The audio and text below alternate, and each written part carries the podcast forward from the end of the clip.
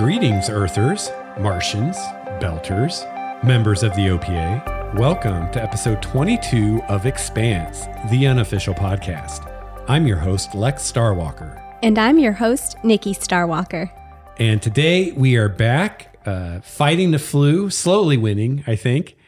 Uh, here to talk about the episode Godspeed. Oh, wow. When you said that, I almost coughed.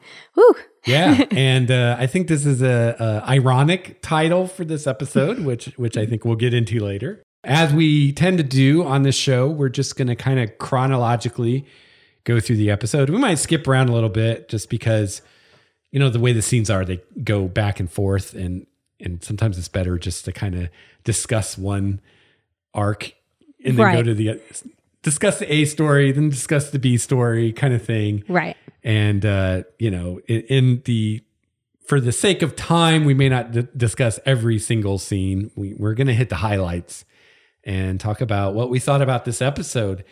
And, you know, things are definitely ramp, ramping up here in season two. Definitely gaining momentum a lot faster than we did in season one. Yes. I, I feel like season one was a giant prelude don't you? yeah, yeah. And I know we don't talk much about the books on the show, but I will say that they're kind of bra- blazing through the pages right now. Um, we're kind of jumping through the book a lot faster in season two than we did in season one. And I like that. Yeah. And I think at this point, we're still in the first book. So, okay. you know, they, they're, they're taking their time overall, but I, I definitely agree if you were looking at how many pages they're covering per episode, it, it definitely seems to be speeding up. So we we start out this week with Fred Johnson sending a message to Avasarala in response to her uh, last week asking him for help and and you know admitting that you know all the the negative propaganda she was spreading about him being behind all this how it was all lies and and asking for his help saying you know if you have any cards to play this is the time mm-hmm. and so Fred responds by sending her coordinates to one of the stealth ships that we've been seeing so much of, uh, floating abandoned in space. Yeah. And Avasarala responds to this by um, wanting her spy, Kotyar, to push it somewhere where someone will find it because right now it's hidden. And I love the scene because he kind of looks at her like, but then somebody might see it. And she just looks at him like, duh. That's the point. yeah. So, so they figure out that the ship is connected to Protogen and Protogen is connected to Jules Pierre Mao. So they're, they're finally starting to put these pieces together. And Avasarala thinks that, that this ha- has something to do with why Mars wanted Phoebe Station destroyed. So, you know, she's kind of pulling a Holden here in a way and and putting the ship out where it'll be found so that we can start to get this information out in the open and and people can start to know what's going on. Yeah. Start showing our hand a little bit. Yep that's right. And for her to me this is a different approach. Um, she's now like you said pulling a holden yeah. and changing how she how she approaches the problem and getting it in front of more people. Although i'd say there's a big difference in the way that avasarala pulls a holden and the way that Holden pulls a Holden. in that Avasarala actually is thinking ahead of the consequences and, and what those are going to be and how she's going to deal with them. Where Holden's more like, this is what I think I should do, and I'm doing it. Yep. Consequences be damned. he jumps in blindly. yes, yes. Feet first or head first. Next, we we go to a meeting uh, between Fred and Holden and Naomi and Miller. And this was a really fun scene. I, I really enjoyed this scene where they explain Miller's crazy plan to use the Nauvoo to basically ram Eros and send it into the sun. Because the problem they were struggling with in the last episode is they know there's there's all this bad shit on Eros, and they know they don't want anybody to get a hold of it and they also don't want anybody to be exposed to it and spread it around the system. But eros is kind of too big to just blow up with a bunch of missiles or something. So so they're wondering how to deal with it and and you know we find out that the whole reason holden or holden the whole reason miller took his field trip to the mormon temple was to learn more about the Nauvoo because he's thinking, hey, the Nauvoo's really big. It has a lot of mass. It has a lot of thrust. it could probably do the job. And um, not surprisingly, Naomi and and especially uh, Holden are not wanting to be in the same room with Miller or not wanting to have an adult conversation with him. But uh, Miller, or really, I, I think Fred gets them to listen to Miller, and Miller kind of lays out his plan, and it might just be crazy enough to work. So next we we have a a scene where you know the, this stealth ship has now been discovered. It, it's out in the open. We have the scene with Avasarala and Errinwright kind of questioning Mao, and and I think finally we start to see Avasarala start to take a stand, and Mm-hmm. and you can see that Errinwright's a little surprised that she's Oh, yeah. kind of going after Mao as aggressively as she is.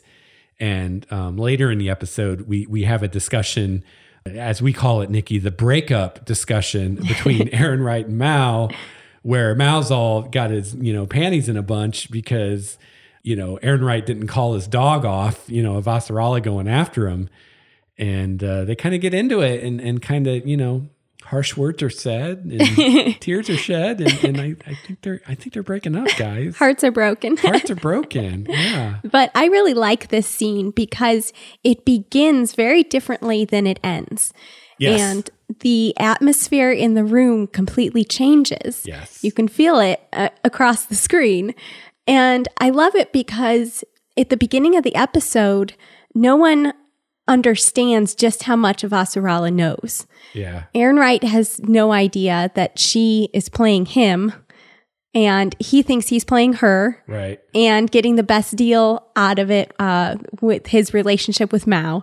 And Mao has no idea. I don't think he knows much about Avasarala as far as, you know, what she knows about the situation. So he's taken completely by surprise, like you said. And so just what happens in that scene, I, I relish it. And I think it's probably my favorite from this episode. I love watching Errinwright's cocky, confident, you know, I'm in control of everybody and everything around me face that that we've gotten so used to in this show slowly shift into his oh shit face through this scene. And and then later during the breakup, you know, I thought it was really cool that Mao has totally figured out that Avasarala knows what's going on and she's coming after him. And and Errinwright still doesn't see it or mm-hmm. doesn't want to see it. Right. you know and you know finally mao's like you know what? I i you know i'm not going to prom with you anymore errinwright you know it's over. You can return the dress. yeah. Yeah i'm i'm not going with you. It's over. So now now we have the the uh people at tycho um fred and and and his minions Fred and Drummond and their minions, or Drummond, Drummer and their minions, because Drummer is definitely not a minion. She's she's Oh, no. um, head of the minions with Fred. Um, they they are getting the Mormons off of the Nauvoo uh, using the excuse of a radiation leak, and and you see the kind of the head Mormon Mormon head honcho guy that Miller was talking to in the last episode. Like he's not buying it. You know, he he he's smelling a dead fish. You know, he's like something isn't right here. And he actually grabs Miller and he's like, you know, I thought you believed in what we were doing. And um, there's this great uh, line where he said something about, you know, I thought you believed in God's plan or something. And Miller's like, this is God's plan. I just love that. It's like God's plan is whatever you want it to be, right? I mean, that's, how this works. Duh. just so great to see Miller kind of turn it around on him. It's like, hey, I, I can use that line too. that was awesome. So then we go to to Miller um, getting ready for for his his spacewalk, his first spacewalk, and Fred gives him his gun back. Yes. So that's pretty symbolic. Oh yeah, it was it was passing the trust. yeah, And then Naomi ends up confronting Miller. I think because she wants to figure out exactly what he's thinking. And um, she asks him if he's doing all of this for Mao or for Julie Mao. I should be specific. right, right. And um, I just, I don't know. This scene was uh, interesting to me because Naomi kind of, I think, processes how Miller's feeling. And um, Miller reminds Naomi that they hid some of the protomolecule in this scene and that, you know, this is her responsibility. This is kind of on her shoulders. Yep. Yep. And, you know, it, it's cool because I don't think we really talked about it, but earlier we had a scene um, with Naomi and Holden where she was kind of defending Miller, you know, because Holden gets on his, you know, his self righteous high horse and, and gets all like, you know, off his meds and, and freaking out and, and wanting to like rip Miller a new one. and, you know, Naomi kind of said what we said, you know, weeks ago bef- before these episodes even came out about how, you know, Dresden was making way too much sense. And, you know, Miller did what he had to do. He did what had to be done, you know, and and Naomi gets that, you know, and I don't think Holden does. And and she's trying to like get through that thick skull of his um, what's going on. And I, I think eventually Naomi learns how to get through Holden's thick skull, but it's going to take a while. yeah. But right now, it seems like Naomi and Miller have an understanding. Yeah. Yeah. I, I think, and, and you know, that that was kind of cool because, you know, if, if I hadn't read the books and if I had to guess before things shook out, I would have guessed that if anybody was going to understand what Miller did and be cool with it, it would have been Amos. Mm-hmm. And Amos actually is more backing Holden's play because he figures, well, you know, I can't really tell right from wrong anyway. And, you know, Holden's kind of a self righteous brick. So, you know, if anybody knows what's right and wrong, it's probably him. So he says you got to go. You probably need to go, you know. and it's Naomi who's, you know, let's face it, the brains on the ship, right? I mean, Yeah. she's easily the smartest person on the Rosie. She's the one that like gets it and understands why Miller did what he did and understands that the consequences of him not doing that could have been way worse than anything that that they're dealing with now. And a certain part of me has to wonder if she isn't a little biased because they're both both belters. Could be. So every week we usually talk about what's what's our favorite scene in the episode and this brings us to my favorite scene in this episode hands down and that is the launch of the Nauvoo. I thought this was really cool. I really love the visual effects in this show. Um, you know, we talked about way back in season 1 about how you know, we really like the the more mechanical aspects. For instance, you know, when a, when a ship docks with another ship or a station, it's not some magical, you know, computer generated tractor beam, you know, that that brings it in. It's a it's a robotic arm, and and it just seems cooler and and more realistic and you know this is another great example of of this you know we we see this just ridiculously huge ship being you know released from from all of the the structures that are kind of holding it to Tycho station and all the scaffolding coming away and then we see I don't know how many of these little tugboat drone things Yeah. that come out to like move it out. I mean, it must have been hundreds, it seemed like. And it was really cool. They reminded me of schooling fish, the way that they moved together and and you know, I really got the sense of you know, these are these are robots. These aren't piloted ships. They're computer controlled and they're all controlled and they're all working together like like a school of fish swimming together and the way that they all moved together and all attached to the Nauvoo and and moved it away from Tycho and oriented it for its trajectory and everything. It was just just a super cool scene. And then the Nauvoo in, ignites its main engines and it was just awesome. I just loved it. I, I think I could watch that just over and over. Yeah, we were treated to- to some great special effects in this episode. Yeah, and and I know you know I've heard people from the show or, or read people from the show saying how you know the show isn't about the technology, it isn't about the ships, it's about the humans and the stories and all that narcissistic human centric crap. But I disagree. I think it is about the technology and the chips. At least that's what I watch it for. You know, I, I could see drama anywhere, right?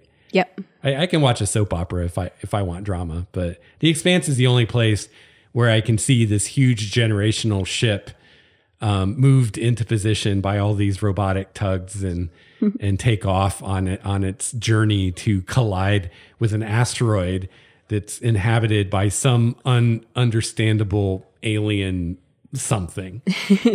you only get that in the expanse. That's right. You don't get that in the Young and Restless. or at least I don't think you do. If you do, I'm going to start watching it. so now we go to the crew on the Roci, and they are tagging along with the Nauvoo, and they have this plan of Mill or Miller, yeah, Miller and Diogo and the others are going to spacewalk over to Eros, and they're going to place bombs to blow up the docking area so that even before it gets to the sun, no one can land there and and get into it. And so as as they're kind of nearing Eros and kind of checking things out, Alex spots another ship docked with Eros, you know, and this is a bad thing. Oh yeah. And this ship is called the Marasmus. And so they send a drone to go check it out, which is another thing I really love about this show the, the use of the drones. Mm-hmm. And is another thing that you don't see enough of in sci fi, com- considering how things would will probably work in the future and how much we will use drones and robotic technology. It's amazing how little of that you see in a lot of sci fi. Yeah. Um, and and I'm I just love the drones on the Roci. They're so cool. I, I love it every time they, they bring one of those out. So so Alex sends one of these drones to, to check out the Marasmus. And I found it interesting that they were able to break the locks on the door, assuming there were locks, and actually get into the ship with the drone. Yeah. And then the people on board, you know, club the crap out of the drone, which made me sad. Yeah. Um, which leads to you know them having a conversation with these people over radio or or whatever they're using, and these people are con- claiming to be doctors and they came here to help the survivors, and they say that that they haven't been on the station because you know the people on the Rosi are really concerned that you know have these guys been exposed, have they been contaminated? So they tell them basically to get the hell out of here. and and at this point they're posing as Martian Navy because they're in a Martian Navy ship. So they're they're acting like they're representing the Martian Navy and they're telling them, you know, this area is quarantined and you need to GTFO. Mm-hmm. We've got some some nice conversation on Eros with Miller and Diogo. I love these guys. I love these guys together. Yeah. Great stuff. Comes out, poor Diogo. We're pretty sure has never been laid. At least that's what Miller thinks. Aw. So um, you know, we we we gotta we gotta hook Diogo up, guys. you know, last season it was save Diogo. This se- season, it's how, how would we say it? Help Diogo join the Mile High Club? I don't know. I think they're more than a mile high. this is true. Help Diogo get some nookie. I, I don't know. I, I don't know a good. Someone will come up with a good slogan for that. A good hashtag. There you go. Hashtag get Diogo laid. Yeah, it just doesn't. Yeah, it's not. Doesn't not elegant enough. no. Need something better.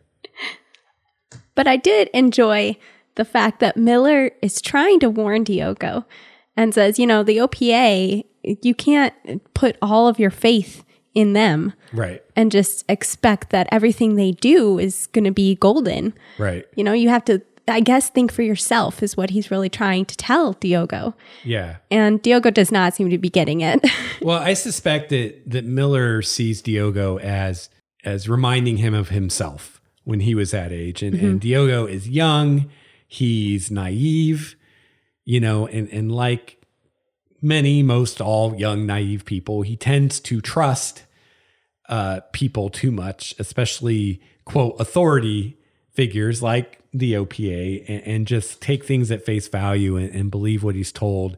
And Miller's kind of, you know, the more jaded, experienced, wiser man, and he, he's trying to kind of give him the the benefit of his experience and be like, you know, you got to think for yourself, kid, and you can't just trust people. And you know, you're kind of a tool, you know, and you don't want to be a tool. Like it's not going to end well. Right. It never ends well for tools. You know, you got to be your be your own man. That's right. Yeah.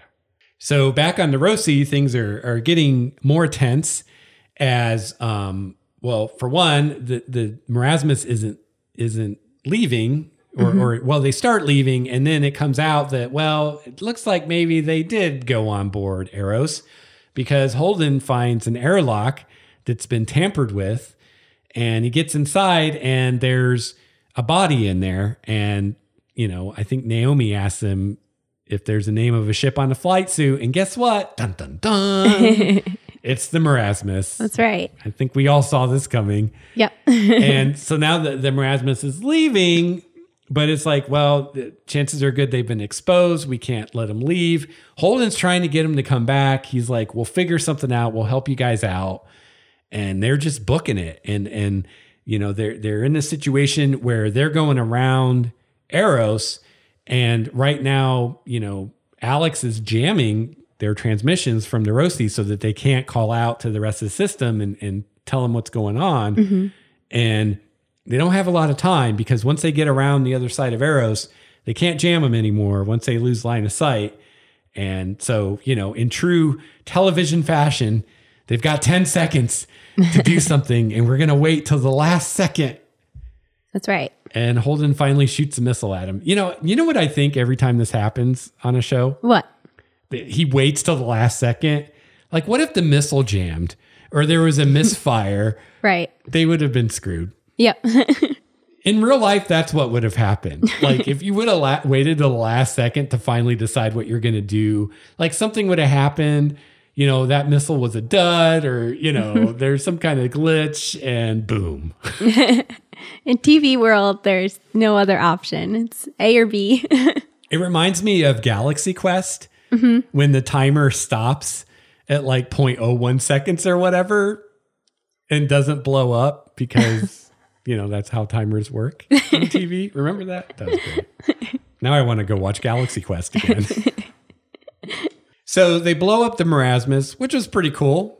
And, you know, yet again, you know, we find out in the expanse the explosions in space can be dangerous things as debris and shrapnel goes flying everywhere.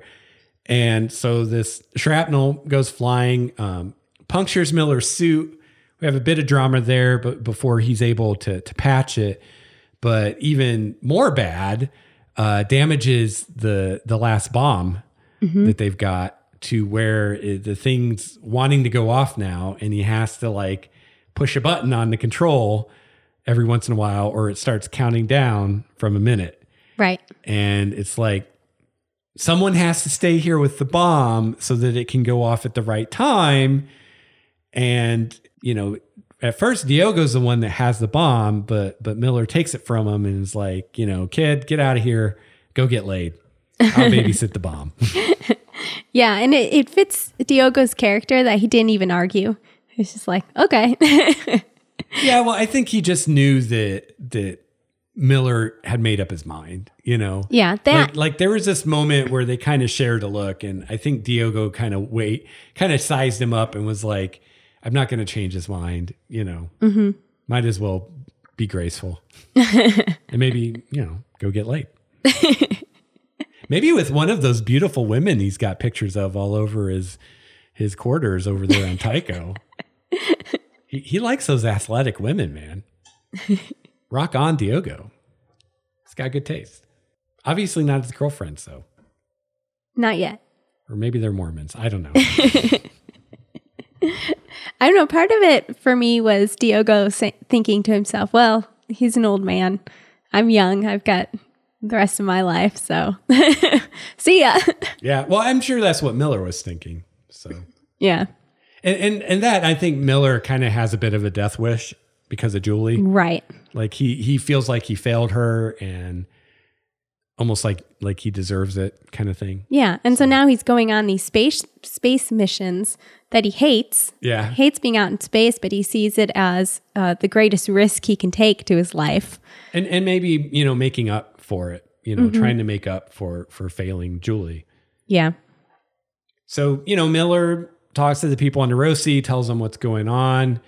And, you know, seems like the Nauvoo is going to slam into Eros and knock it into the sun. Miller's going to blow up with all the bombs as, as they take out the, uh, the docks and everything. And then something really surprising happens. What happened, Nikki? Tell us. Oh, this was great. And I hope that everybody watching got a chill when this happened because the Nauvoo is racing towards Eros and it seems like at the last second it goes over its target and completely misses it. And so Miller's freaking out and wondering how they could have missed. And the fact is that Eros moved. Yeah, yeah. They're thinking, you know, did they miscalculate the trajectory of the Nauvoo? Did something happen with the Nauvoo? And yeah, it's like it wasn't the Nauvoo. Eros actually moved, which seems impossible. That's right. And and that's kind of our, you know, what they call the button, the the little um, cliffhanger that we end the episode on is is realizing that there's something even stranger going on than than we realized. Yep. And and now what's Miller gonna do?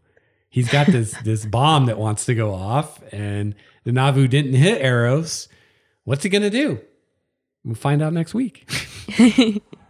so Nikki, I already gave my my favorite scene of the episode, the the launch of the Nauvoo. What was your favorite scene? Ooh, that was a very good scene.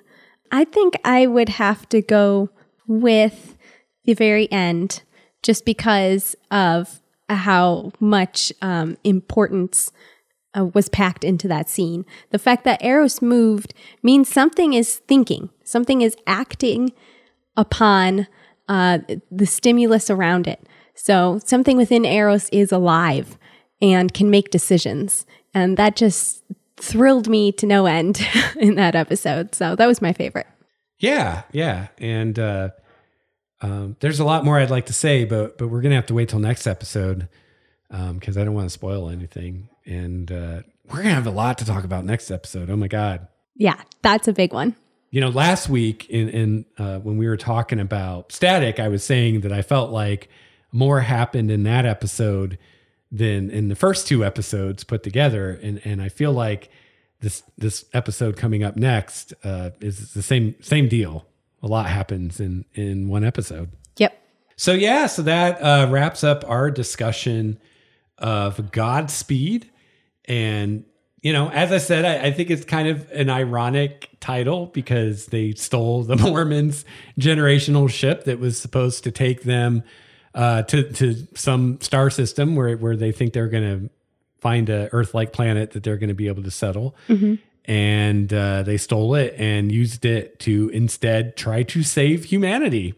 You know, which I think is more important than whatever the Mormons are trying to do. Personally, I, th- I think if we have to save a part of humanity, let's let's save the billions in the system and not this handful of Mormons that are um, probably you know probably Miller did them a huge favor because they were just going to all die anyway horribly out in the vacuum of space somewhere. So so now they don't have that to worry about. I do think Miller was thinking that. Maybe, maybe. But you know, I mean, the Nauvoo didn't hit Eros. right. So, you know, It's still intact. yeah, maybe the Mormons will get it back. I, I could say I don't know, but I do, but I'm not going to tell you. All right, so so that that's going to wrap it up for us this week, and uh, we're going to try to get the the next episode out before our new episode comes out later this week, and and get back on schedule, um, barring any more plagues coming our way, hopefully. Oh, And uh, yeah, public service announcement. If you're sick, stay home. Jesus Christ. yeah, we got sick because we went to the grocery store because some moron had to go out when they were sick instead of staying home and had to go infect everybody. So get your flu shots and stay home when you're sick, people. So yeah, so we'll be back uh, soon, hopefully, with another episode. And until then, conserve your oxygen and your water. Resources are scarce out in the outer solar system. invincible me. Flip and burn, baby. Donkey balls. Doors and corners, kids.